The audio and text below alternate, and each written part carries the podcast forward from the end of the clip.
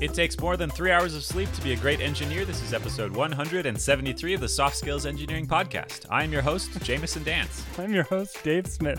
Soft Skills Engineering is a weekly advice show where we answer all of your non technical questions about the technical field of software development. And I am on paternity leave, which means I am on sleep leave. You're taking a leave from sleep. Yeah. It's great, but the best part about it is that I don't get as stressed when I don't sleep because I don't have to go like deploy to production the next day. I get to go to Costco with my daughter or change diapers and it's easier Yeah. to do those things when I'm asleep, sleepy, not asleep. it's harder to record a coherent podcast though. Sorry. You're saying it's easier to go to Costco in your sleep than it is to deploy to production in your sleep. Yeah. That tells me a little something Uh, about your yeah. continuous deployment processes. I think I am more likely to walk out of Costco with like four giant big screen TVs that I don't need though. 'Cause my lack of sleep. Or or a gold membership. That's what that's what you'd walk out with. Dave, I already have the executive Oh. membership. Okay. I could get another one, I guess. Yeah. Less sleep leads to poor impulse control. So okay. bring on all those extra TVs, I guess. All right. I'd like to thank our patrons for this month who are contributing at the level that gets them a shout out every week. They are Matthew Voidovich, the Agile Ventures Charity, Ted Nugent, Crash Bandicoot, Zach Grennan, This Engineer Goes Up to 11X, Luis Santos, Nick Cantar, Taras Karuk, Sean, Sunny Tai, Sonic the Hedgehog, Ivor Robotnik, Murray Russo, Chris Hogan, Chase Norton, and Stanley Tactical Radio. Thank you so much. If you'd like to support the show, go to softskills.audio and click support us on Patreon. All right. I'm going to read. Wait.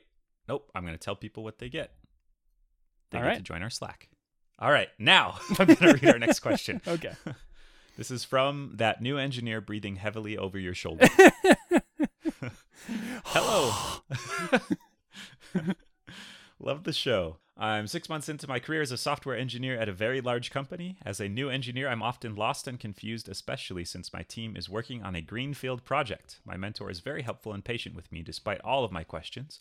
I've thanked him countless times and pub- publicly called out his support at stand up and in front of management basically every day. But I still feel like this isn't enough. He would never say it, but I know I'm such a burden on him and slow down the team. Other than quitting my job to alleviate him from my near constant please help messages, how can I, number one, show him how much his support has meant to me and get him the recognition he deserves? And two, stop being such a drain on his productivity slash life. Thank you. Hmm. Hmm. So the immediate thing that occurs to me is if you're breathing heavily over someone's shoulder, make sure your breath is real fresh Yeah. because that would make it even worse if you just had some powerful onion breath or something. but if it's like a pleasant minty freshness, then that's Yeah. that's probably a benefit. yeah. It's almost like a air freshener that you didn't have to install Yeah, there's that new engineer freshening the air over your shoulder. at a comfortable 98.6 degrees Fahrenheit. Nicely humidified. yeah. Yeah, there's so much to talk about here. Yeah. Have you ever felt like a burden on a team when you are just like just hammering them with questions constantly? Yes, at my current job. so I've I, I work at Walmart Labs. It's a very large company. I joined about 20 months ago, and for more than the first six months, I felt pretty lost and asked a lot of questions and also a lot of repeat questions. Asking questions didn't feel as scary as asking the question that I'd already asked but forgot or didn't understand the answer to. Or didn't write down the answer to? Yeah, or wrote it down, but what I wrote was in hieroglyphics or just scribbled and illegible or yeah. So I, I feel this even as a not new engineer. Like this is a this is certainly a thing. It's not unique to your situation at, at a large company as a new engineer. yeah. And I don't know that I had any tricks to get through it. I just kinda kinda did it. I wish that I asked more questions, honestly, but I feel like I suffered from looking. Usually, I'm pretty good at asking questions and willing to look dumb, but in situations where I actually think I am dumb, then it's harder to ask questions. like if I Ah. don't have this baseline of I, I basically know what I'm talking about, and I've I've established some amount of reputation so that people know. Even though I ask this obvious to them question, it's not because I'm dumb. It's just like I'm just trying to learn this thing. Unless you actually feel dumb.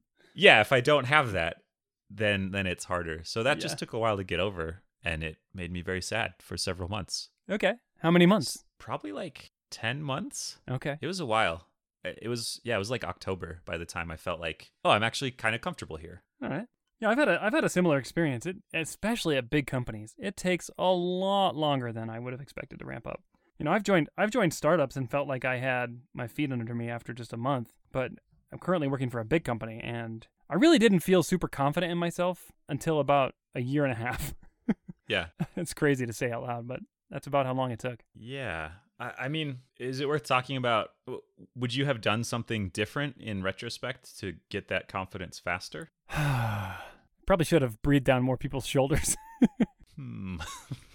yeah, I think I wish that I had asked better questions and I wish that I had written more docs because it turns out most of the stuff I was asking were things that the knowledge was very unevenly distributed about. Mhm. And that's that's also a way to turn it from you interrupting people to you sharing that knowledge with the general audience a little bit more and getting a little bit more value than just your own self. If you're worried about just being such a burden and not getting as much out of it uh, or, or not them not getting as much productivity out of it if you can say but look now the whole team understands this thing better it's a little bit easier to oh yeah. for me at least a little bit easier to justify that I think if I could go back in time and, and I had a goal of accelerating my ramp up process, I noticed that a few times I set up calendar events with other teams or people who I don't normally go to with a set of questions I wanted to ask them. And I would just interview them. I'd just be like, tell me about this. And then that would spawn three more questions in my mind that I would ask them. And I just put a half an hour on their calendar and I would just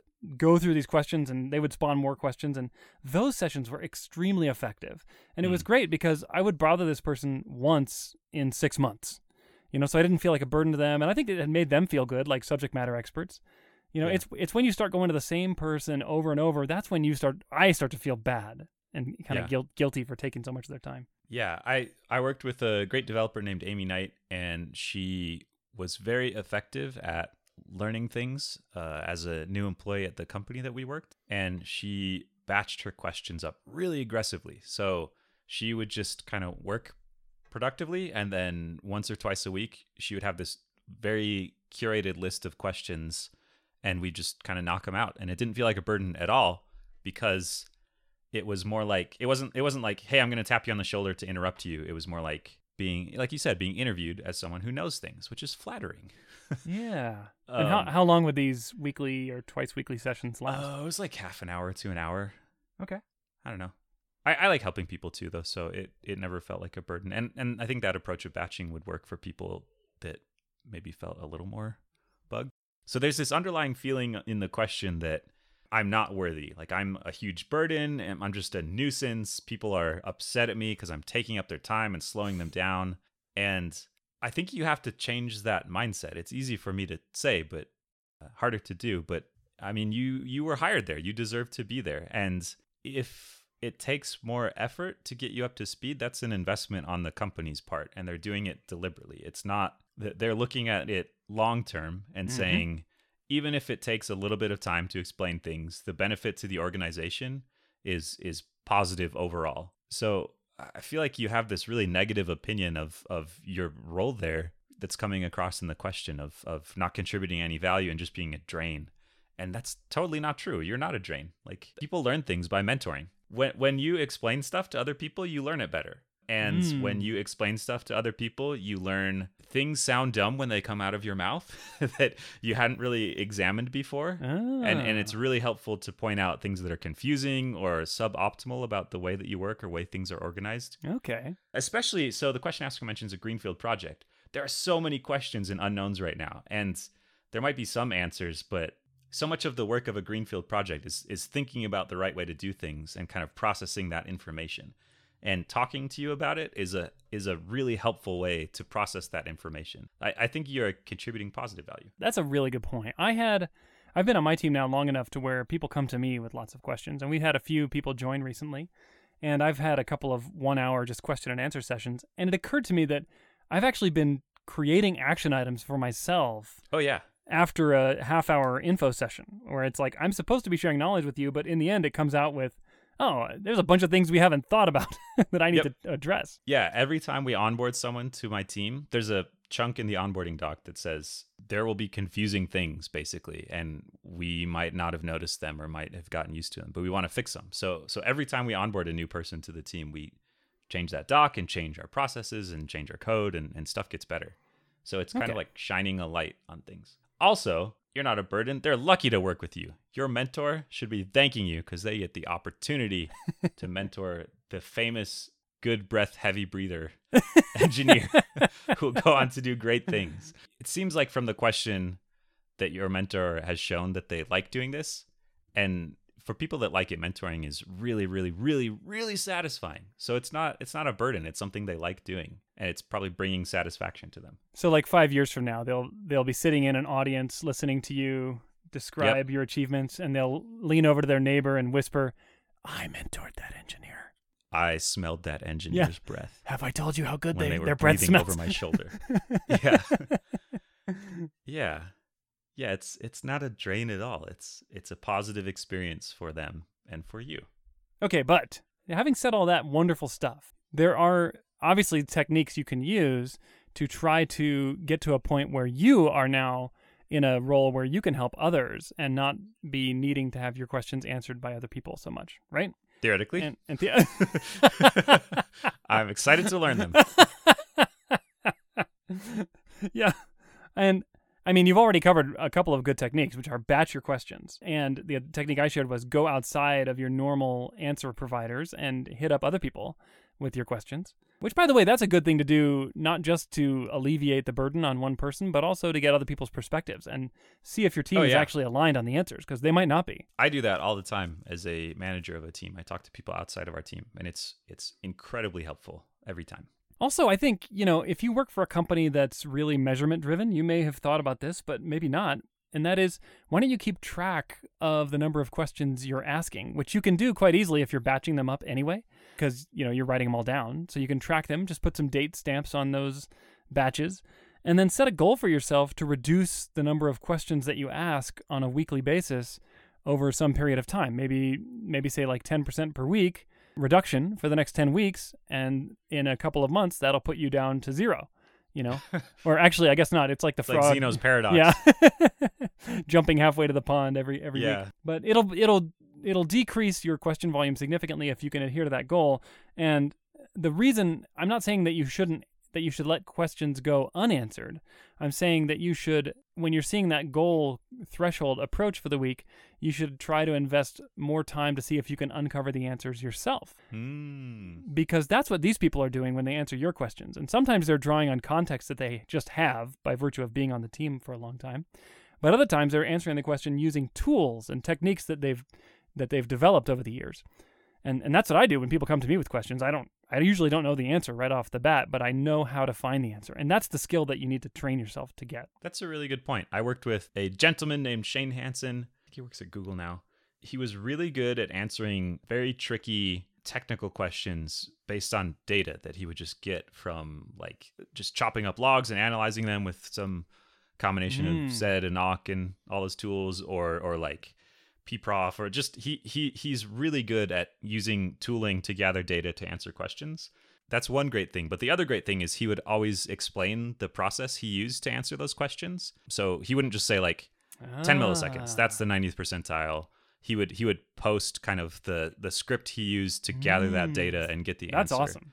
That's yeah it was level. super cool yeah and i think part of it was his way of saying like hey you could have done this as well so wait a minute, wait a minute. Just just a little passive aggressive. Just a little. I mean, I don't think it was passive aggressive. It was just like, here's how, here's how uh, it's the whole teach a man to fish versus give him a fish thing. Like, I will give you the fish, but inside the fish is a manual for how to fish or something like that.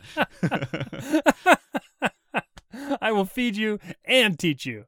yeah. Exactly. When you when you sink your teeth into this fish, you will find a piece of paper.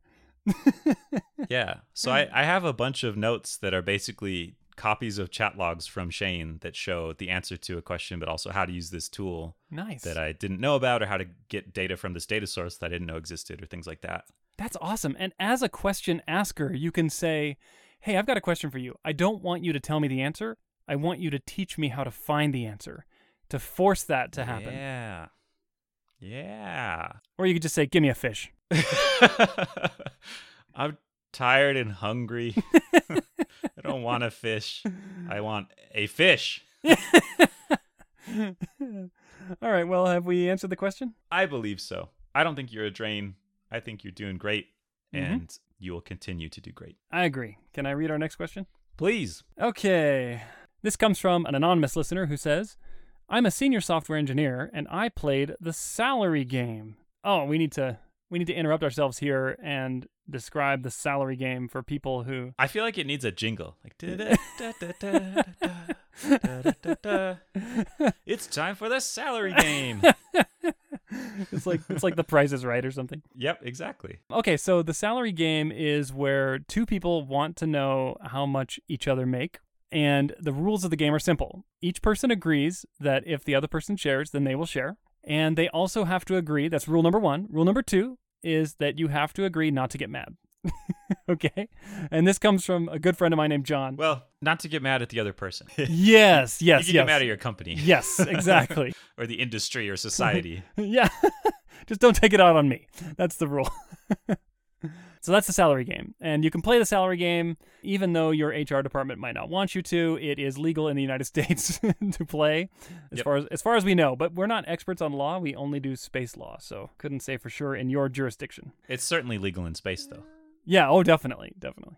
Okay, moving on here. So I decided to play the salary game with a recently promoted mid-level engineer on my team who in a gross violation of the rules, not only volunteered his own salary, but also the salary of another mid level engineer. oh, no. Two for one. In retrospect, he was a bad one to play the game with. okay. Does that mean that you need to like? It's like a hand of cards you have of just these salaries that you know. You have to play another one. yeah. You volunteer another salary that you know. Yeah, it's like Magic the Gathering. Yep. I've got a good deck. Okay. All right. The question asker goes on to say, anyways, it turns out they're both really close to me now and are both making a good deal more than I was five years ago when I was promoted to senior. This is mostly, maybe entirely, because I was a horrid negotiator when I first started at the company. It was my first, quote, real job, and it turns out I really lowballed the company during salary negotiations. I'm pretty ready to leave the company for reasons both personal and professional, but I've submitted a talk proposal for an industry conference that takes place in six months. In order to give the talk, I need to still be employed by the company. So rather than ordering the soft skills engineering special, you know what's coming next, and Yep. quit, quitting my job, I'm going to give it a shot and ask for a 25% raise. My question is, what advice do you have for this conversation? I've read all the usual quote, state your value, don't make it personal, etc. stuff, but do you guys have anything else that's been effective in your experience on either side of this? Whew, good question. Ugh. So there's some. I just want to summarize the salary situation. Someone is a level below the question asker, Mm-hmm. but makes almost as much as the question asker, and a lot more than the question asker originally made when they were promoted to their current level, which is a level above Yeah, the person they compared with. yeah, So so they make a little bit more now, but maybe not as much more as they would like, I guess. that's right. Basically, the company is getting a huge bargain on you, is what what we're seeing. I mean, there's inflation, right? So 5 years ago, whatever money you made was worth less.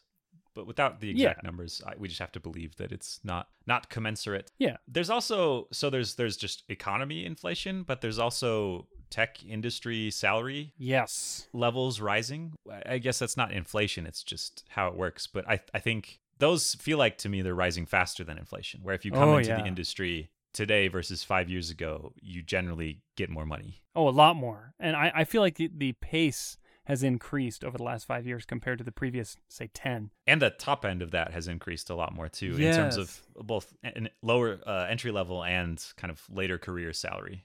Yeah, like the I think that the salary range has widened, which I think is what you're saying. Yeah, The delta between the bottom and top is high is bigger, and the think so. bottom has also moved up yeah, to the tune of about double when I started 15 years ago. yeah. So some of this could be just based on that. Mm-hmm. it doesn't make it better though No, no. feel better I, I think there there are probably a lot of people in your situation though who have some seniority in their position or career and are looking at newer people who seem to be getting compensated a lot differently than Yeah. they are. And the company's very unlikely to say, "Oh, whoops, sorry about that. We'll just uh, bump you up." Yeah, we'll just bit, we'll just know? proactively step in and solve this problem you haven't told us about. Oh yeah, there's there's some uh, inequity there in our salaries. We we've been thinking a lot about how to resolve this in a way that costs us more money. Said no HR department ever. Yeah, Well, except Google. Apparently, they do this. do they? Yeah, I read an article about that recently. But anyway, That's good. I mean, it feels it feels smart because it feels like every there are all these traps hidden all over companies where there's people in this situation everywhere where Oh, they yeah. just joined at the wrong time or something and they're they're one conversation away from becoming disgruntled about their pay. exactly, exactly. so it feels like if you want to retain people, it's probably worth having a I mean this is advice for the company, not for the question asker, but it seems like you would want a playbook for dealing with this. That isn't Yeah. just hope no one ever finds out how much other people make. yeah, yeah, yeah, yeah, exactly. You know, the other thing that to point out here is that this is a case where a bad decision or bad timing or bad luck can follow you for years in terms of salary. A friend of mine, he Yep. started out his career at a very small in a very small city where salaries were generally lower because the cost of living was lower. Then he Mhm. moved to a bigger city and made the mistake when negotiating for his new salary at a new company. He made the mistake of sharing his previous salary, which anchored his new salary. And that followed him Ooh, for like do that. no, that followed him for like 10 years. And so he was just perpetually behind the industry. Yeah. And I think the way he reset that was he changed jobs enough times to get caught up. Yeah, this the negotiation at the beginning of a job is either the most lucrative or most expensive few minutes of your life probably. Yeah, so true. where it's it's not just the delta in what you earn immediately but percentage based raises after that and confidence. Like if you if you negotiate successfully it turns out it's easier to ask for more money later than if you it kind of stinks because it's it doesn't feel very fair but if you have positive experiences negotiating it's easier to negotiate more later Yeah. Okay, so what do you think the chances are that if this question asker asks for a 25% raise that they'll actually get it? i think they are single digit i wasn't i'm not going to say zero it's like that dumb and dumber line what are the chances of a guy like me and a girl like you and then she says one in a million and he says so you're saying there's a chance Yeah. yeah. there is probably a chance but it feels very low to me. I have asked for a 25% raise a few times in my career. Uh, really Yeah, two t- t- two specific instances that I can think of, but I feel like there was another time. So maybe 3. And one time I actually got it. Hmm. But it was kind of an exceptional case where I was at a startup, I had been there for a year, I had taken a risk in terms of salary to get there in the first place, so it was a bit low, and they knew that, and I just worked my tail off that whole year. yeah And so when it, when raise time came, I said, "This is what I want," and they gave it to me. So that happened. But I've also had uh, it happen where I talk to managers, I ask twenty five percent, and they're just like, "Okay, uh, we'll take it into advisement," and then you know the raise comes out, and it's like six. Yep. You know, what a good question good good for you dave for asking that question all right moving on exactly. thank you so much for asking for that number i have never asked for a 25% raise have you ever have you ever asked for a raise with a specific dollar amount on it or a percentage? Yes, I have, and I asked for a raise to get up to six figures because a friend of mine was making six figures and had been at the company less time than me, and it was totally 100% ego based. Okay. The, the actual percentage delta was pretty small. It was just like from not six figures to six figures, and they were grumpy but accepted. I don't know, but but I, I that was a weird place, and I didn't do it right at all. it was just but you but you made it. but I, I, yeah, I crossed the threshold. My reward was an extra twenty dollars on each paycheck. so worth it. I mean, it, it was definitely more of an ego thing than Yeah, yeah. financial situation thing. But it also feels very dumb to hear me sound like I'm complaining about making that much money. I'm not at all. Yeah, It's, it's, great. It's a privilege. But but I, it wasn't. I, I think it was a yeah much smaller percentage raise than that. Yeah. So you're saying basically it's not going to happen. I don't think it's going to happen. So so it would not happen except in extraordinary circumstances at most places that I have worked. Yeah. And the bigger the company, the lower the odds. Uh, yeah, the more extraordinary the circumstances. Now, I will say this at the same company where they declined my 25% request, I then quit that job a couple months later to go get another job. And it was crazy, but they my manager said, "Hold on, Dave, bef- before you announce that you're resigning, just give me 48 hours." I said, "Okay." So I said, "No problem. I'll keep it quiet." 48 hours later. And then your manager just partied for those. like, they didn't say what they would do with it. Woo! Dave is out of here. Finally. So no, 48 hours later he came back and he goes, "We'd like to offer you a oh, what's the term they use? Not a counter offer, but uh, retention package. I don't know. Basically, they offered me a 25% raise, and and I was like, oh, wait a minute. so I think what what that taught me was that under duress, every rule has an exception. And so yep. your HR department might have a cap on raises for a given year, and then there are exceptions that can be authorized based on circumstances. So if you truly are willing to quit, but you'd be willing to stay for 25% more, now may be the time to just say, I'm quitting. Uh, obviously, after you get a new job. But that then leads to this talk at this conference, and I think we should we should talk about that. Well, I want to go back to before that. I want to go back to this thing, which is if you are not excited about staying at this company anyways, this is a great experiment where yeah. you don't have anything to lose, you know? Like yeah. you're not worried about I, I, don't know what the negative consequences would be even if if you asked and they said no, but that's a worry people have. What if I come across as greedy or yeah. get a bad reputation or something? And you don't have to worry about it. Like yeah. if you're going to quit, I don't know, it's fine. The worst that they can do is say no and then you still quit. Right. exactly.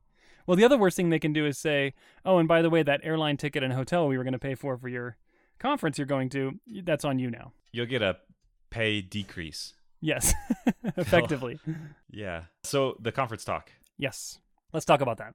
So you've committed to give a conference talk in six months. I think that the question I would ask you now is what if you got a 25% raise, but the condition was you don't, you can't give that talk? And so let's just say that that's $20,000 per year that you would be getting.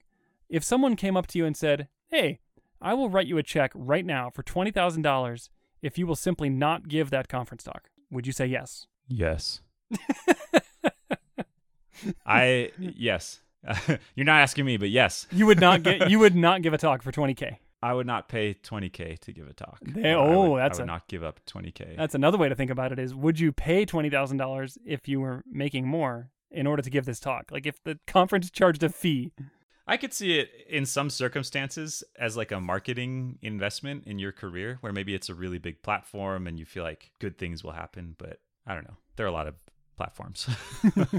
True. There's probably another one. Yeah. But I don't know the specifics of the circumstance. Maybe there's a product that this engineer is working on at this specific company and yeah. they're very close to it and, and need to be an employee to talk about it or something. That's possible. I think the meat of your question is just look at the opportunity cost of staying to give this talk. And yeah. that's super valuable. Mm-hmm. I think that's really important. The, the other option is you could just change the talk title to How I Lost Everything to Give This Talk.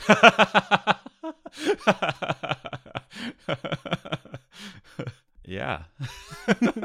well, so in a less funny thing, I've seen talks like that before that are from people who used to work on a product that that that there's just a little disclaimer at the beginning that's like, "Hey, I don't work at this company anymore, but this is my Mhm. experiences when I did." Yeah. Those were more there's a certain genre of talk that that works for though. It's not like talking as an authority on the project or Yeah. it- sometimes it's like a maintainer of an open source thing that was built while they were an employee at that company and it's used by that company or something like that. But if if you're like a product developer on Azure or something, I don't know, whatever. I don't know what it is, but I my gut is it's something like that where it's a commercial product, then that might be a little bit harder to be like not employed by Microsoft anymore, but Yeah. talk about Azure at Microsoft's conference. Yeah. But still, opportunity cost, it's a thing. Oh yeah, for sure. And you should quantify this. And I think I love these kind of questions where you turn them upside down and say, if someone paid you X, would you do Y? Because that's basically what what you're up against here. Yeah. I think we've answered the question. I think we haven't given any advice on how to actually ask for the raise. Yeah, true. But I think your point about opportunity cost was really good. I do I do think there's a, a little bit more advice that I would give on how to ask for this raise. We we gave the nuclear option, which is threaten to quit, and and that is Well, that's I mean that's your leverage, right? It's it's such a weird dance here because that's what you are some people don't want to feel threatened or feel like they are threatening, but if you are saying I'm going to quit because I don't make enough money, it's very expensive for you to quit that job for the company. They have to hire a replacement and train them and take months or years to get them up to speed and hiring is slow and expensive and Yes, and by the way, the replacement is going to make more than you. that's true. Yeah, as a new senior engineer hire, they will most likely make more money than you. Like there's there's a strong financial case, but I also know Dave, you're kind of a, against this idea of using the fact that I might quit as leverage. yeah, But that's like that's your that's your whole leverage. It, it is, Like- but there's this there's this cultural thing where, at least in my experience, where people expect a little bit more subtlety around that, and they they don't just expect you to come out guns blazing. And so Yeah. I think what I would do is I would tiptoe into the situation and then escalate only as needed to the nuclear option. So I would start out by saying, you know, I want to work here. I like the job, which may or may not be true in this case. but I like the job. But the financial situation is making it hard for me to stay when there are so many other better financial options out there. And then I think you should give specific examples. And, you know, Jamison, you mentioned that you came in with an example saying, my friend is making more than me. I don't know if you shared that with the company, but I've done that. I didn't. I was ready, but Okay. uh no, I didn't. I've done that before, but not with a salary that's at the same company. And so, like I've said, my friend is making X, and that's 20% more than I'm making here. They're at a different company. I just want you to know that's a market data point, and I could work with them, you know? And that's kind of like a more subtle, gentle way of saying, I'm going to quit if you don't pay me more, without saying, I'm going to quit if you don't pay me more. Yeah, that's a good point. I think that's the key is you have to get that point across without saying it, without coming across as threatening. What a, what a dance. exactly, it is a dance cuz it would be fewer words if you could just say, "Hey, I could get a raise by quitting. Will you give me that raise Yeah. so I don't quit?" Yeah. It would cost you a lot of money for me to quit. Yeah. But it's hard, for whatever reason, in our culture at least, we don't say, say, say things like that. We don't. And also, companies are really bad about that. How many stories do you hear about people who th- this situ- this exact situation where someone is underpaid and they cannot get paid commensurate with their value at their current job, and their only option is to quit and Yeah. go get paid that amount in a different company? Like, wouldn't it be better off for the company to just pay them? Yeah, because the replacement is gonna be is gonna make that much anyway. They're going to be worse for a while. Yeah, and they're going to make that much anyways and it's going to cost a ton of time and money and equipment and uh, yeah there's just there's a lot of expenses with bringing on a new person and there's a risk of a mishire, and you know. Yep. Anyway, so yeah, I agree. MetaPoint companies should be better at this. They should give a vector for employees to address this problem. And I, I know very few companies have done this, but they're they're out there. Anyway, so yeah, that that's the dance that I would engage in with your management. But it sounds like in six months after the conference, you're going to quit anyway. again no pressure yeah, there you All go. right, question answered Good luck. what should people do if they want their own questions answered Go to softskills.audio and click Ask a Question. Thank you so much to everyone who has done that. If you also would like to share with us your experience taking or rejecting our advice, we would also like to hear that. Click Ask a Question and just fill out the answer to that there. And what can people do to support the show? they can go to softskills.audio and click support us on patreon they can tweet about it share it with other people that's a great way to support the show thank you to all the people that are listening and supporting us you are great we'll catch you next week